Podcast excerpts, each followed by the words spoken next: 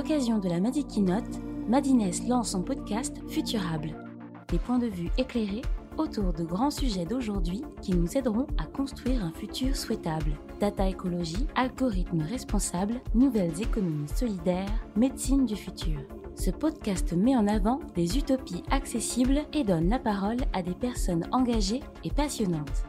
Il n'y a pas de planète B aujourd'hui. La planète Mars n'est pas adaptée à la vie humaine. C'est là euh, l'urgence, c'est vraiment de euh, prendre soin du seul euh, cocon qui sait aujourd'hui nous accueillir. Pourquoi l'espace nous fait-il tant rêver? Avec Raphaël Chevrier, directeur en physique et chroniqueur pour la presse scientifique. Ce qui nous pousse à vouloir toujours aller euh, plus loin dans l'espace, c'est euh, sans doute la même chose qui a poussé l'humanité à sortir de, son berceau et à aller euh, finalement explorer les quatre coins du globe terrestre. La curiosité humaine, la soif d'inconnu, aussi sans doute dépasser ses limites. Et puis l'espace est aussi un véritable terrain de jeu pour répondre à des questions fondamentales qui ont parcouru euh, l'humanité euh, pendant des millénaires, et à savoir aussi la question des, origines. et puis aujourd'hui, l'espace peut être vu aussi comme un véritable outil pour trouver des solutions aux grands défis auxquels nous faisons face aujourd'hui. Je pense à la problématique de connectivité et d'égalité face à la connectivité, qui passera euh, en partie par l'espace. Euh, je pense euh, aux défis considérables liés au changement climatique et je pense également à tous les aspects sécurité dans ce monde parcouru par des, des troubles assez profonds.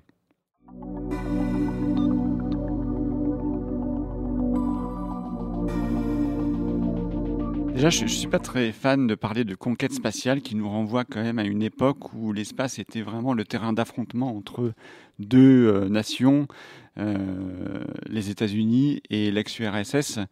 Aujourd'hui, l'espace, c'est vraiment euh, plutôt, euh, ou en tout cas devrait être un espace de coopération. Ça l'est euh, dans le sens où euh, les nations se mettent ensemble pour pouvoir construire de grands projets tels que la Station spatiale internationale.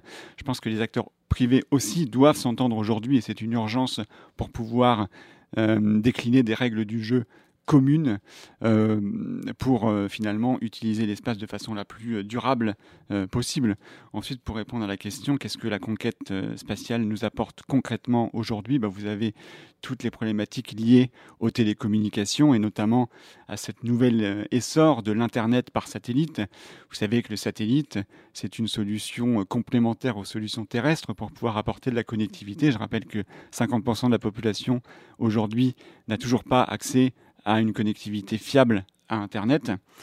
Par exemple, dans des euh, régions euh, assez euh, clairsemées, telles que les archipels, ou reculées, telles que les déserts ou, les montagnes, où c'est tout simplement beaucoup trop cher de mettre des câbles et des solutions terrestres. Vous avez aussi toutes les problématiques de connecter les voitures autonomes ou les avions, en tout cas toutes les cibles mouvantes, les bateaux, les trains, etc. et puis toutes les euh, applications qui euh, aujourd'hui sont liées à la télémédecine euh, ou à toute l'économie de l'internet des objets. Et puis vous avez un deuxième grand, deuxième grande application qui est l'observation de la Terre, où là les satellites apportent une solution réelle à notre connaissance réel du changement climatique. Vous savez que depuis l'espace, on peut euh, mesurer des paramètres qu'on est incapable de mesurer euh, sur Terre, par exemple sur les océans, sur le profil de notre atmosphère, euh, sur la faune, la flore. Les satellites d'observation, c'est aussi des nouveaux services de secourisme, d'urgence. C'est aussi euh, des euh, nouveaux secteurs digitalisés qui vont en bénéficier. Je pense à l'agriculture, je pense à l'urbanisme, et puis des secteurs un peu plus, euh, un peu moins, un peu moins forts, tels que, enfin, je vais vous prendre un exemple. Par exemple, compter les, les places vacantes dans un parking. Donc voilà, aujourd'hui, l'espace, concrètement, je pense qu'on peut difficilement s'en passer dans notre vie de tous les jours.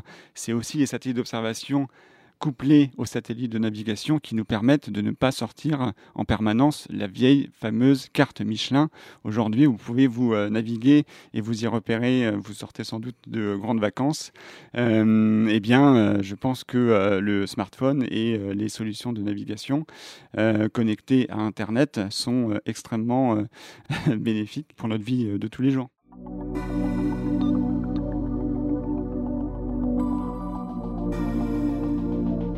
L'espace est chargé d'une euh, telle dimension symbolique pour la raison euh, que j'ai déjà un peu évoquée, c'est celle des origines, qui euh, c'est une question que se pose l'humanité depuis des millénaires. D'où venons-nous? Qu'est-ce que nous faisons ici? Quelle est la place de la planète Terre dans l'univers?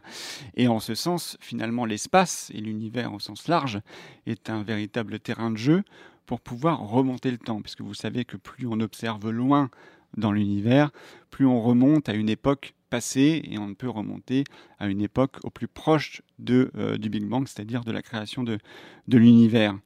Euh, d'ailleurs, je peux prendre un exemple. Euh, le 18 décembre, Arianespace va lancer le télescope spatial James Webb qui est un télescope spatial bah, le plus puissant hein, jamais envoyé dans l'espace. Il va être placé à 1,2 million de kilomètres de la Terre et il va véritablement observer l'univers profond et du coup regarder la façon dont euh, les euh, galaxies, euh, les étoiles, les planètes se sont formées et répondre à cette question en partie des origines. En 2022, nous allons lancer la sonde d'exploration JUICE, qui va partir à la rencontre des planètes et des lunes glacées euh, de la planète Jupiter, qui sont des mondes absolument fascinants, encore très largement inexplorés, et où euh, certains euh, exobiologistes s'attendent à trouver des formes de vie. Donc là aussi, pour répondre à la question de, des conditions d'apparition de la vie sur une planète. Et puis en 2026, pour terminer les exemples, nous allons lancer le module qui est destiné à aller chercher les échantillons martiens récoltés en ce moment par le rover euh, Persévérance et les ramener sur la planète Terre d'ici à 2031. Euh, Donc voilà, vous avez, c'est aussi toutes ces missions emblématiques qui sont une réalité, qui font aussi, qui font partie de cet engouement pour, pour le spatial. Et puis, si on peut euh, aller sur un chemin un petit peu plus philosophique, je pense que, au sens propre comme au sens figuré, aller dans l'espace, c'est vraiment prendre de la hauteur vis-à-vis de la planète Terre. Je pense que c'est pas pour rien que euh, finalement la mission de Thomas Pesquet et les clichés qui nous délivrent de la Terre, elles suscitent autant d'enthousiasme. Parce que vu de là-haut, euh, la Terre est suspendue dans une sorte de vide intersidéral et ça nous ramène aussi, je pense, à un destin commun qui ne connaît pas de frontières, qui ne connaît pas d'origine euh, de euh, couleur de peau, euh, d'orientation sexuelle, de, genre, etc. Donc, c'est voilà, c'est, je pense que l'espace, il fascine dans la façon de nous rappeler qu'on est tous sur le même navire et que notre destin est intimement lié.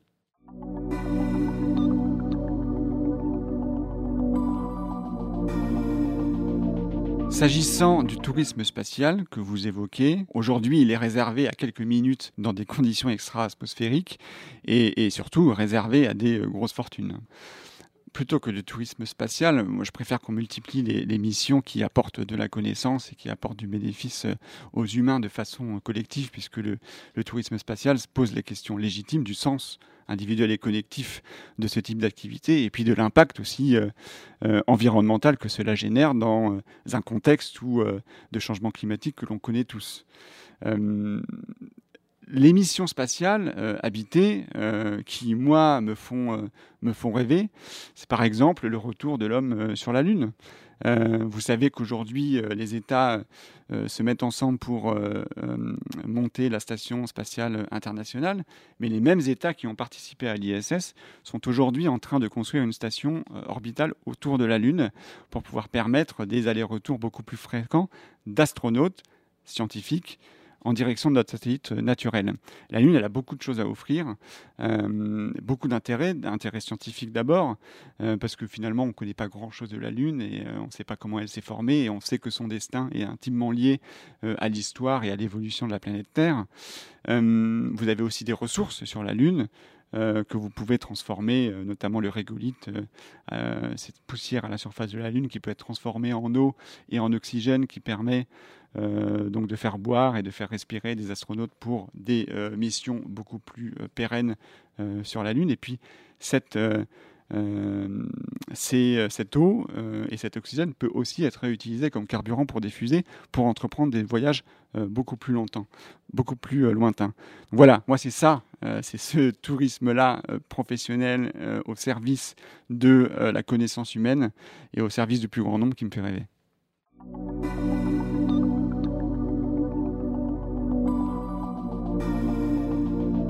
Est-ce que demain nous serons tous cosmonautes et est-ce que nous irons tous sur la Lune euh, pour euh, passer un petit week-end? Je pense que s'agissant du spatial, faut pas négliger hein, la part de rêve dans cette activité, mais ça ne doit pas non plus nous empêcher de tenir un discours un peu responsable et un peu réaliste euh, et de vérité.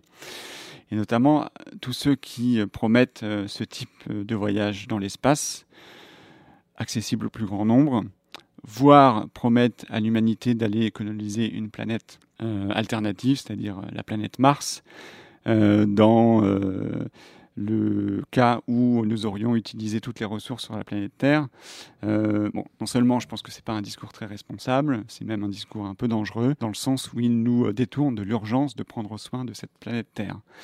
Il n'y a pas de planète B aujourd'hui. La planète Mars n'est pas adaptée à la vie humaine. C'est là euh, l'urgence, euh, c'est vraiment de euh, prendre soin du seul cocon qui sait aujourd'hui nous accueillir, donc notre maison mère. Pas l'interstellar pour demain, ça ne nous empêche pas de, rêver, mais encore une fois dans des perspectives de connaissances humaines et bénéfiques au plus grand nombre. Retrouvez dès à présent tous les épisodes de Futurable sur nos plateformes de diffusion. À bientôt!